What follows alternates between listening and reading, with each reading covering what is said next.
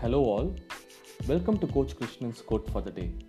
I'm Deepak, and today I have with me a quote that talks about relationship. Let's look at the observation. A pilot never promises a smooth flight, and passengers are told what to do when there is turbulence. Let's look at the action. Before you take a relationship sky high, prepare your partner how to handle any turbulence on the way. My dear friends, if I actually look back, my personal favorites from quotes written by Coach Krishnan are those on relationships. And when I first read this quote, the first thing I liked about it is the phrase sky high.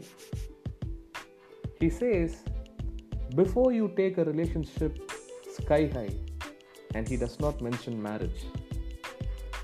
So I messaged and told him, Wow, quote, wow, coach, it's a wonderful quote. And I told him I love the way it applies to all relationships. And I was not thinking beyond that. But his reply made me think further about this quote. I'm using his exact words here.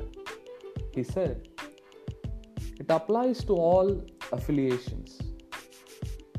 Like when we grow together, one of the turbulence will be to align others.